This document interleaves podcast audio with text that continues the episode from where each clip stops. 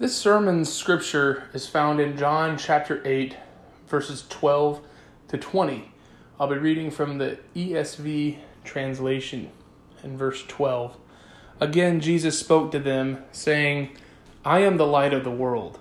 Whoever follows me will not walk in darkness, but will have the light of life. So the Pharisees said to him, You are bearing witness about yourself. Your testimony is not true. Jesus answered, even if I do bear witness about myself, my testimony is true. For I know where I came from and where I am going, but you do not know where I come from or where I am going. You judge according to the flesh, I judge no one. Yet even if I do judge, my judgment is true. For it is not I alone who judge, but I am the Father who sent me. In your law it is written that the testimony of two people is true. I am the one who bears witness about myself, and the Father who sent me bears witness about me. They said to him, therefore, Where is your Father? Jesus answered, You know neither me nor my Father. If you knew me, you would know my Father also. These words he spoke in the treasury as he taught in the temple, but no one arrested him because his hour had not yet come. If you please open up in your Bibles to John chapter 8. John in the New Testament, you'll find the first Matthew, Mark, Luke, and then you'll find John. John 8, verse 12. Um, so, this, of course, is just a reminder to those of you who profess to believe in Jesus that if you have trusted in Him, that we are forgiven all our sins due to Christ's sacrificial work on the cross. He paid our sin fines so we can walk forgiven and free. Why? Why can we walk forgiven and free? When the wages of sin is death, yet he who is without sin bore the punishment for our sins and took God's wrath on sin for us. So if there is any sadness over your sin, if you've ever wondered, why can't I stop sinning? Or maybe that you've sinned too much in your life. I want you to rejoice because 2 Corinthians 7:10 says for godly sorrow or godly grief produces a repentance that leads to salvation without regret, whereas worldly grief or worldly sorrow produces death. So due to the amount of grace that God has given us through Christ, we are to believe and repent. Now, a lot of people hear the word repent. Oh my goodness, this guy's getting legalistic and he's being a Pharisee. So, what's the definition of repentance? Repent, GotQuestions.org define repentance. Repent means to change your mind about something. Of course, when a person has a change of mind about something, the result is a change of behavior as well. So if a driver is headed south on a highway and suddenly realizes that he's going the wrong direction, he'll get off at the next exit and go the opposite direction. The driver has repented. He has changed his mind about the direction he should be driving. If he realizes he's going the wrong direction but decides to continue on without making any changes, he has not really repented. In the New Testament, repentance is associated with a change of mind about sin. Saying sorry or being sorry or even feeling sorry are not the same as repenting. A person can feel emotionally sorry for something without addressing the underlying issue. Judas, who betrayed Jesus, he felt great remorse over what he had done to Jesus, but he didn't repent. Instead, he committed suicide. Peter also felt great remorse when he, after he denied Jesus three times, but in his case, it resulted in genuine repentance and a change of direction, a transformation of the heart. And later, he boldly proclaimed Christ even in the face of persecution. Guys and gals, we are to be transformed and to be born again. We are to desire obedience and to follow Jesus with all our heart, soul, mind, and strength, to love our neighbor as you love yourself. The law is fulfilled in those two commandments. So when I say love, I'm not talking about a subjective, just a little warm, fuzzy feeling. The love described in the Bible rejoices with righteousness and truth. What's the truth? God's word is the truth. And God defined love, if you want to look it up in some other time, 1 Corinthians 13. It's not defined by man or woman. Love is defined by God. And we're also commanded to share the good news of Jesus with others with our words and actions. Yet many, even listening right now, perhaps, maybe you hate the truth and you are denying it by being willfully ignorant because you maybe you love your sin more than you love God. And if God does not exist, people don't want him to exist. Why? So then they can rid themselves of the guilt of their sin. If there's no God, that means I can live in sin and do what I want and indulge all the more in wrongdoing.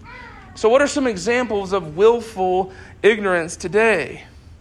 Well, if you look in the world, you see a bunch of transgender and sexual confusion and I, I, just have a question. So, if a body part does not define your gender, why does cutting it off then define your gender? Other examples include complying with any and everything that the media or social media tells you, or anything that the news or government says. I want you to think. I want you to think. Thinking, you know, people think too that maybe drinking alcohol will fix all your problems you have a bunch of problems and you think that drinking and having temporary pleasure will solve the real problem in your heart. Maybe watching pornography, you distract yourself from your problems, whether it's your family or something in the world. Maybe you lie about others and you gossip behind their back and you make yourself feel better about yourself by putting other people down.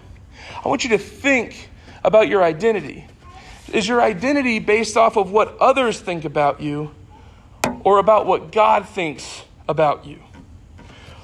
Or are you thinking instead, compared to thinking, what does God think about me, thinking about what man thinks about me, is you're thinking then that you, you must be in a, a relationship to have value. Fun fact if you cannot be content with being single, do not be in a relationship. Why root your identity into someone else compared to who you really need to be rooting your identity in for eternity? Get a relationship with Christ as your first love before ever thinking you should be in a relationship with someone. Why? If that relationship is not centered on God, it will fail. Or you just tempt yourself to have sex before marriage, which is also sin. Sex is reserved for marriage as God designed it as for man and woman to be fruitful and multiply. Notice it doesn't say male and male, female and female, or whatever you label yourself, which I have been told follow the science by people who don't even acknowledge the basic truths of human beings being male or female from birth.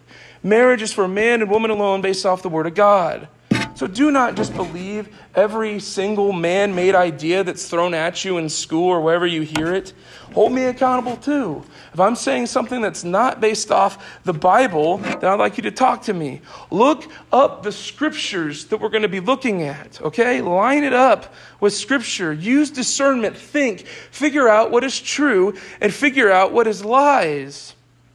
No sinful or earthly thing, no matter how innocent, will give you true fulfillment and lasting joy, hope, and peace during all circumstances compared to the eternal hope you have if you have a relationship with Christ. Think eternally, think the long game, not just in the temporal, okay? So, in our passage, if you look in your Bible in John chapter 8, verse 20, Jesus was teaching in the treasury as he taught in the temple. The treasury part of the temple had the most people in it compared to the other parts. And the room would be filled with candles. And the candles, they just lit up the whole room. And in verse 12, Jesus is claiming he is the light of the world.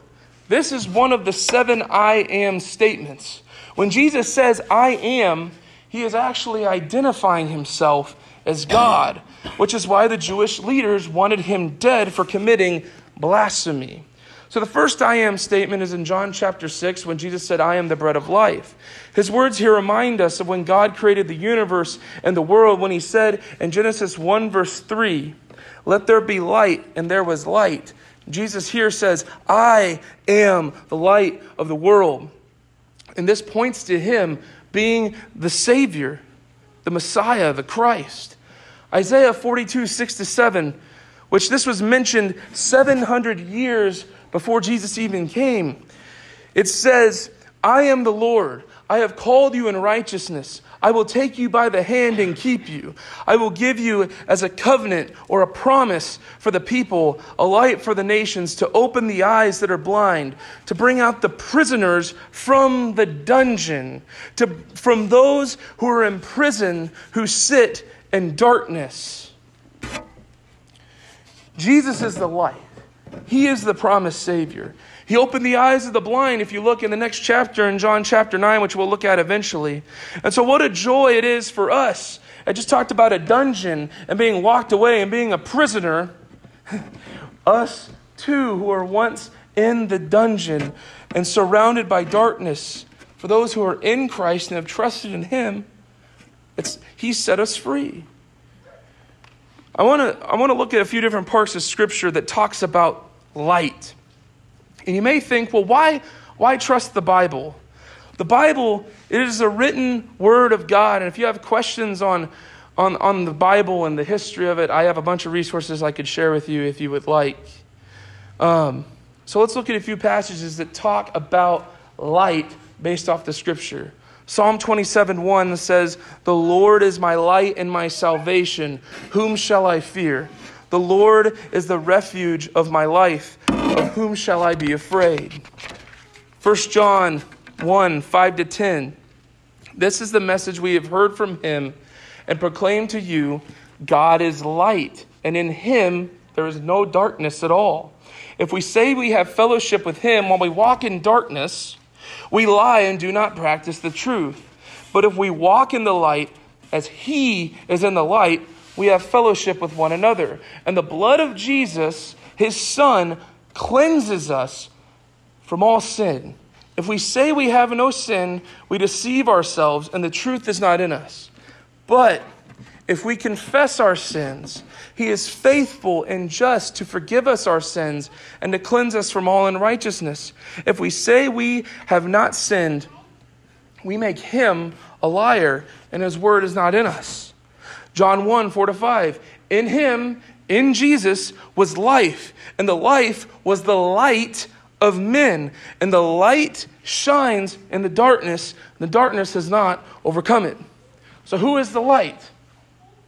Who's the light? Jesus. Exactly. So, the Lord Jesus Christ is the only true source of light. Jesus is God and claim to be God, which no other religion will claim. You see, all these other religions, they're all lies by Satan. When Muhammad died, they said, what, what, What's going to happen to you? And he said, I don't know. Compared to Jesus, who said, I am the way, the truth, and the life. No one comes to the Father except by me. He didn't stutter. So, why did Jesus say he's the light during this specific time? So remember, setting, they're in the temple, right? And there's all these candles burning around, and they would burn all night and all day.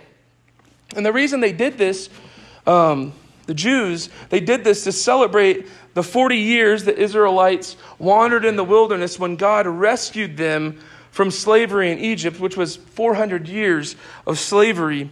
And when he rescued them out, when, when he worked through Moses to lead them out, he led them by a pillar of cloud through the day and by a pillar of fire during the night.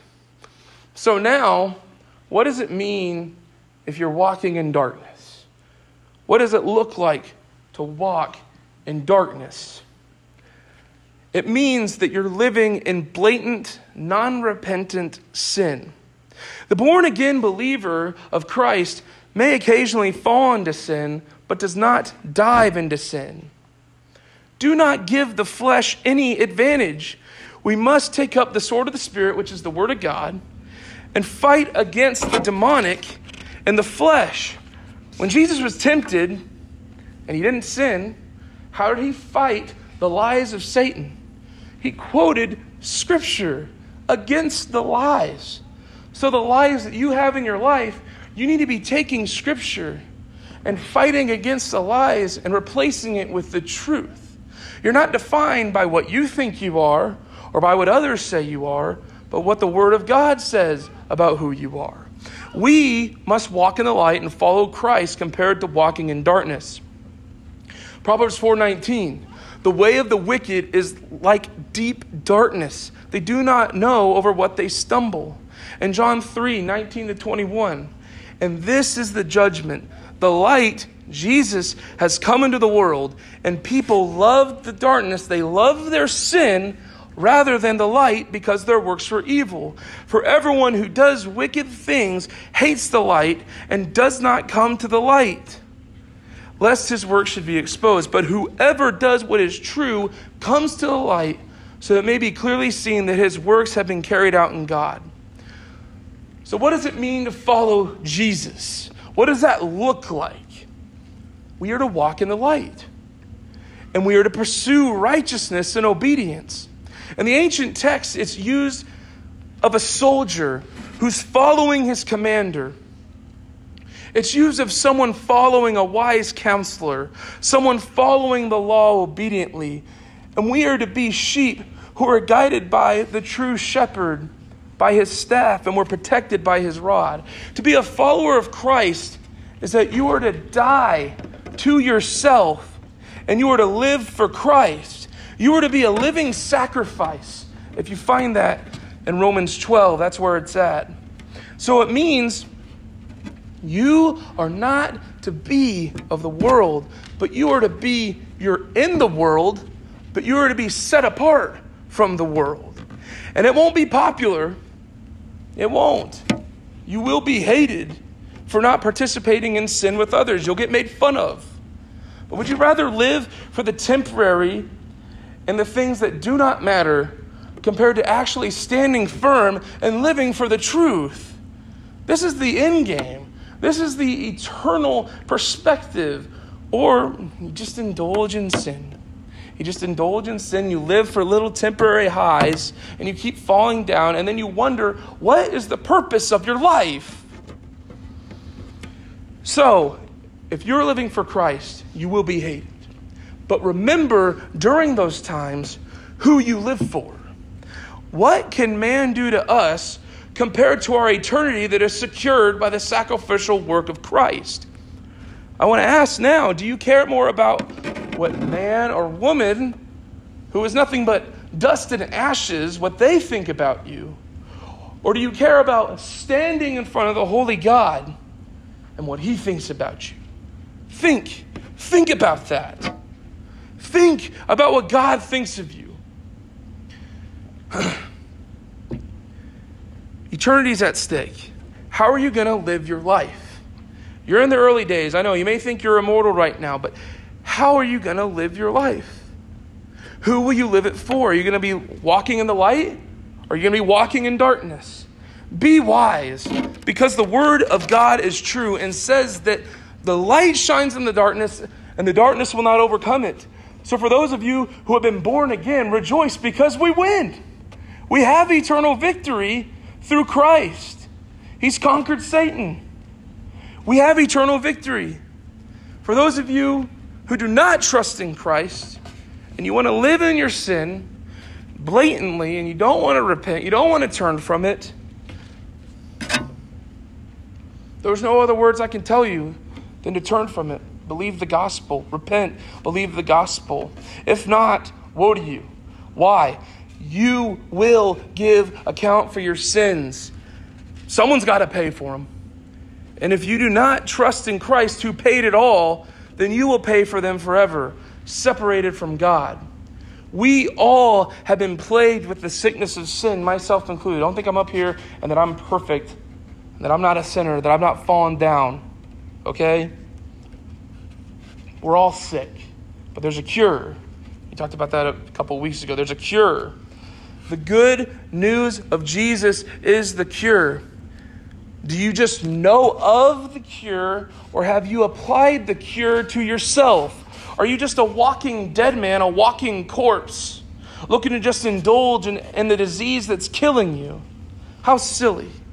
Why would you do that? When you learn that you will die, but you know who is in control of your life, and you are right with God, then be encouraged because although we live in the shadowland in a world of darkness, there is realness and beauty that is found in the kingdom of God that is not of this world. We can truly live with joy when we know how to die. Luke 9 23 to 26, Jesus said, and he said it to all If anyone would come after me, let him deny himself, take up his cross, and follow me. For whoever would save his life will lose it, but whoever loses his life for my sake will save it.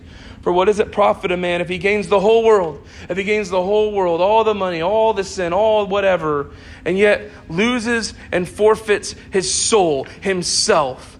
For whoever is ashamed of me and of my words, of him will the Son of Man be ashamed when he comes in his glory, and the glory of the Father and of the holy angels. When you see Jesus, will he know you? Will he know you? Or will he say to you, Away from me, I never knew you? So you may be thinking, Well, how can I know that Jesus knows me? How can you know? We're going to look at that in just a second. So, verse 13 of the passage, we see our second problem if you read it. The Pharisees here are accusing Jesus. They are accusing him of an invalid claim. They're saying, Your testimony is not true. They claim there are no other witnesses who have claimed Jesus to be the Savior, to be the Christ, unless it is claimed by two other witnesses. This is a lie. Jesus' words should have been enough due to when the officers told them, when they came up to him and they said, Why didn't you arrest Jesus? And Jesus responded, or uh, the officers responded, No one ever spoke like this man. His works, when he performed miracles of healing, power over nature, etc., who else could testify to Jesus' claims, okay? Who were other witnesses? Let me just list a few John the Baptist, the 12 disciples, the Samaritan woman, Martha, the four and 5,000 that he miraculously fed fish and bread, those who witnessed him raise Lazarus from the dead. There was a guy that was dead for days, and he walked over to the tomb in John 11 and said, Lazarus, come out. And the guy came out and was alive. What else testifies about him? The Old Testament scriptures. And above all, God Himself was a witness to Jesus being His Son, the Messiah. Yet, still, for the Jewish leaders, there was not enough proof for them. And for the unbeliever who is unwilling to believe the truth, there will never be enough evidence because you have blinded yourself because you don't want God to be real because you love your sin more than Him. A better solution is if you're ignorant and you don't believe simply just because you don't know. That's easier to work with compared to blatant unbelief. But John 7 17, if anyone's will is to do God's will, he will know whether the teaching is from God or whether I am speaking on my own authority. This is the answer. This is the answer. If you're willing to know the truth, you will know the truth. Okay? So praise God if you even believe. If you've heard the truth yet you refuse to believe it and are blatantly ignorant, you're in a dangerous, dangerous ball game for eternity. So is your belief because of ignorance? If you hear the gospel, are you willing to believe the truth? Jesus said he is true because he is God and not subject to the need of witnesses because the law was made for man, not for God. Jesus is the truth. There's no lies, there's no sin in him. His answer is correct. Even when he was baptized, even when he was baptized, God the Father claimed, This is my Son with whom I am well pleased. So, verse 15 and 16, a lot of people say, Well, God will judge me. Really? That's a dangerous ball game to think, too, okay? If you're going to go out and, and commit blatant sin and live in denial of the truth, and you think, Well, Jesus doesn't judge. Jesus doesn't judge. I, I've just been given grace and I can do whatever I want. In verses 15 to 16, we see right now, while it's still available, there is still grace and mercy found in Christ. Why? Because he paid it all on the cross. And God rained down his wrath for sin on Jesus. So if you're in Christ, his righteousness has been imputed to you. It has been put on you if you have believed in Him, if you've trusted in Him for forgiveness of sins. But if not, then you're going to have to bear the weight of your sin. So Jesus brought the message of forgiveness and compassion, mercy and grace, but He will return. He will return, and He will return with a sword, and He will judge. Jesus said in John 5, verse 20 to 24 For the Father loves the Son and shows him all that he himself is doing, and greater works than these will he show him, so that you may marvel. For as the Father raises the dead and gives them life, so also the Son gives life to whom he will. For the Father judges no one, but has given all judgment to the Son, that all may honor the Son just as they honor the Father. Whoever does not honor the Son does not honor the Father who sent him. Truly, truly, I say to you, whoever hears my word and believes him who sent me has eternal life. He does not come into judgment, but is passed from death to life. Jesus' judgment is just because he seeks the will of the Father perfectly. Verse 18, we already talked about with Mark chapter 1 that God the Father said that this is my beloved Son with whom I am well pleased. Verse 19, the Jewish leaders were mocking Jesus, and they said, if you read in, in your Bibles in verse 19, they said, Where is your Father? Where is your Father? They did not know that Jesus was the Christ, that he was the Savior, because they didn't know the Father who they claimed to know. They rejected him. John 16, 3, Jesus said, And they will do these things because they have not known the Father, nor do they know me. Verse 20, we opened with yet again, so uh, we clearly see that no one can stop the plan of our God. He is sovereign, which means He is all powerful, He is uh, supreme, and He is over His creation. So, regarding hell, I want to read you a quick quote. We're getting ready to wrap up. Thank you for paying attention. John MacArthur, he said, Hell is where you now finally know who you need, and you seek but never find. That's why there is weeping and gnashing of teeth in hell, intense regret and sorrow forever. So, John 12:35, I want you to walk right now in the light because you have him. I want you to live for Christ. I want you to follow him and to trust in him still while grace and mercy is still available.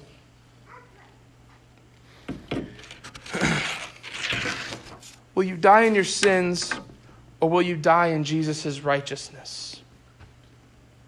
You must keep an eternal perspective. No matter what you go through, the light reveals your darkness. I know it may feel right now like I'm just talking a bunch ba- about a bunch of bad news and about a bunch of sin and hell and terror, but this is true. I'm not going to give you some sugar coated false gospel. How can the good news be good news if you don't know why it's good? Okay? There's the bad news, the wages of sin is death. But there's the good news that there's mercy and grace in Christ. This is why I want to tell you all of this.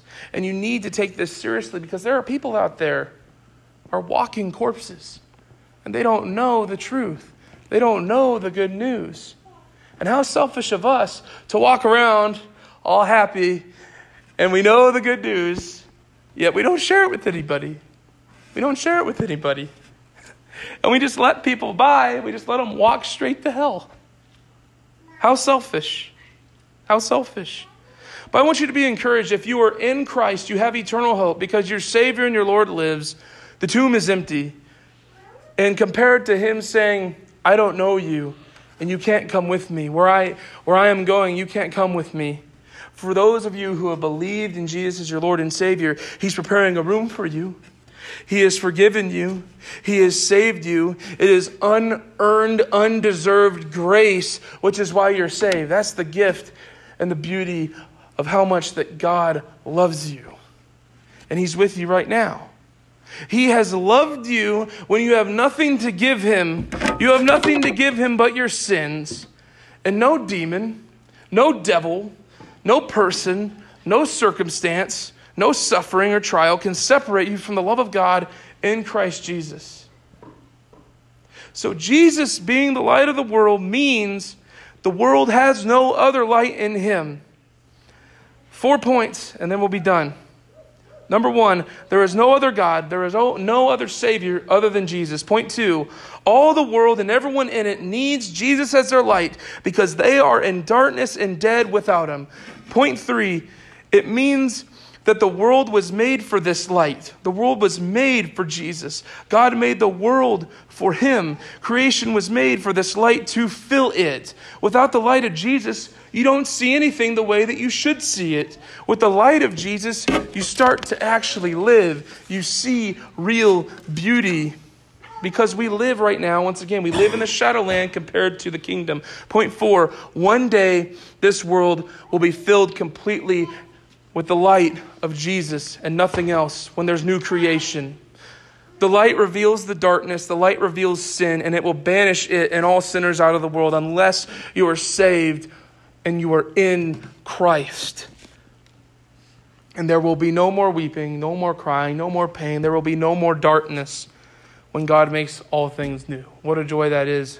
And you will get to enjoy Him forever, every single day, to grow in relationship with God from now and forever. There will be perfection like there was in the beginning when God created, when He made Adam and Eve before they sinned The creation was good. And it's amazing that even right now that there is still the beauty of a sunset, the mountains, the ocean. The rain falls on the just and the unjust. That God has that much mercy when in reality when humans sinned, he could have said that's it. I'm done. Game over. Destroyed everything. Yet he still had a plan of redemption. And that plan of redemption was only due to Christ Jesus. I want to leave you with one verse Psalm 119, 105. Your word is a lamp to my feet and a light to my path. Jesus is the living word who has been revealed to us through the written word, aka the Bible. I want to encourage you this week spend time with him. Listen to what he has to say to you through his word. If you don't know where to start, I'd love to talk to you after this. Pray that he would apply the word to your heart so that you can go out in the world in the darkness and you don't snuff out your light, but you represent the light of the world and that you are the light compared to living in the darkness. Okay? You pray with me? Father, we just thank you that even though that we have sinned, that we have fallen short, whether it's lying or stealing or gossiping or lusting or hating somebody or whatever sin we may have committed in our lives, gossiping, etc., etc., we know that you had a plan of redemption. Lord, that you are a just and holy God, and you took care of sin. You took care of our sin debt, and you paid it in full when you rained down your wrath on your Son, Jesus Christ. And that Jesus, He bore all of our sins, and that you have promised that whoever believes in Him should not perish, but have eternal life. What a joy. It's not based off what we've done. It's not based off of some prayer or some thing that we've done, or maybe thinking that we've gone to church all of our life or that we've read enough scripture or whatever that may be. It is completely by grace and your mercy that we have been saved. That's the gift. That's the free gift. So I pray that because of you and what you've done for us and the mercy that you've given us, and three days later, after you died and you said the payment for sin is over, that it is finished, you rose again. If the resurrection was not true, we would have no hope. We would, be, we would not be believing in the truth. But the resurrection is true. Jesus, you're alive, you're interceding for us, and we thank you for that. We rejoice because of that.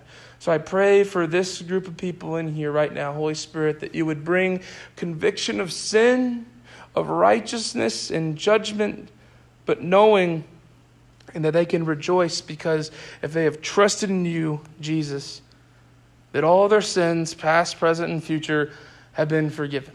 I pray also that you would just bless them you would draw near to them, and that we could enjoy the rest of this evening together. We thank you for your love. In Jesus' name, amen.